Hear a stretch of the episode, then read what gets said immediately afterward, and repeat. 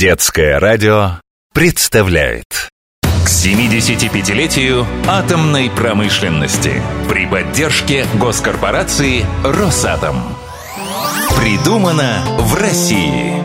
Великие открытия и удивительные изобретения в программе для самых любознательных. Придумано в России. Жила-была девочка Маша, обычная девочка. И вот однажды, в день рождения, родители подарили Маше телефон. Обычный вроде бы телефон, как у всех. Да вот только выяснилось, что есть в нем кое-что необычное. Вернее, кое-кто необычный. Меня зовут Всезнайкин И живу я тут, в Машином телефоне Кто такой Всезнайкин? Инопланетянин? Компьютерная программа? Телефонный домовой? Никто этого не знает. Зато сам Всезнайкин знает все. Придумано в России. Привет, Всезнайкин! Привет, Маша Видишь мой рисунок? Вижу пустой лист белой бумаги На самом деле он не пустой На нем много что нарисовано Смотри внимательней Просто бумага Неужели ты не видишь? Горы снега, километры льда и вагоны мороза А еще что-нибудь тут есть? А что еще может быть, если кругом лед и снег? Ну разве что вот только три эти черные точки А это что такое? Это нос и глаза белого медведя И все, больше ничего и никого Маша, на Северном полюсе бурлит жизнь Как же она бурлит? Нам рассказывали, что океан там покрыт толстым слоем льда в несколько метров. Бурлить там ничего не может. Но там же ходят наши атомные ледоколы Они могут месяцами ходить по океану, не приближаясь к берегу Да? Ну ладно. Значит, на картинке есть еще и ледокол. Ну его же здесь нет Хм, Всезнайкин, ты просто его не видишь. Он выкрашен белой краской.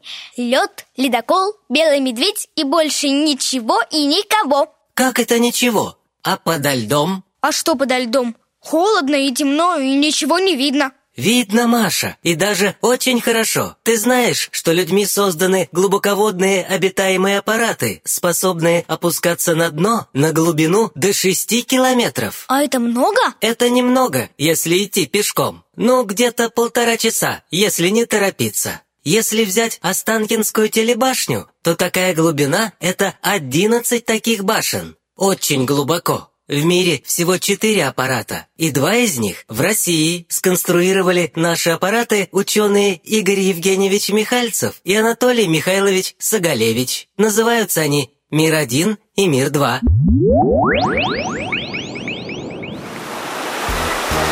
Вы позволите мне пару слов сказать? А то я все время под водой, а там особо не поговоришь. Разрешите представиться. Я глубоководный обитаемый аппарат Мир-1. Я сделан из особого сплава.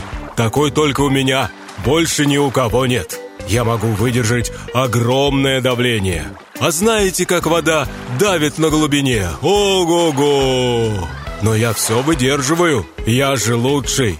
Где я только не побывал. И да, опускался на дно Северного Ледовитого океана, на самый Северный полюс. Видели на карте? Вот в этой точке я и был. Оставил там флаг России и капсулу с посланием будущим поколениям. Кто там побывал, кроме меня? Да никто, только я. Я знаменитость. Меня в кино снимали. Вернее, я снимал.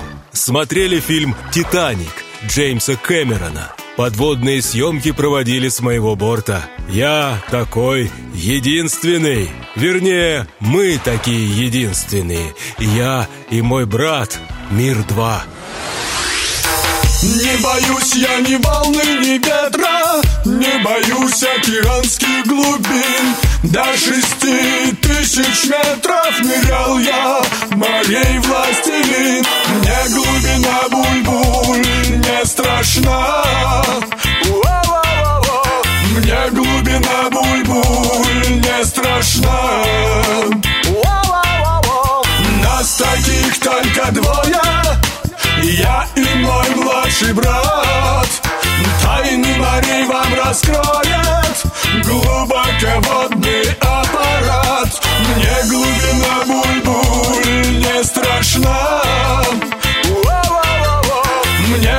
Лена Бульбуль не страшна. А до дна Северного Ледовитого океана на Северном полюсе глубоко? Да, больше четырех километров. Ого, вот это глубина! Ладно, Всезнайкин, сейчас всех нарисую. Ледокол раскрашу и подводный аппарат добавлю. Ну вот, теперь на твоем листе. И правда настоящая Арктика. Ой, там столько всего, что мне одного листа не хватит. Пойду за вторым, а лучше сразу альбом достану. Правильно, ведь за атомными ледоколами идет длинный караван кораблей. Его тоже не забудь нарисовать Обязательно И туристов на палубе Каких туристов, Всезнайкин? Наш ледокол не только был самым первым судном, достигшим Северного полюса. Наши ледоколы, первые в мире, возят на Северный полюс туристов. И вообще, могут ходить к вершине мира круглый год. Подводные аппараты, ледоколы Здорово придумано Придумано в России.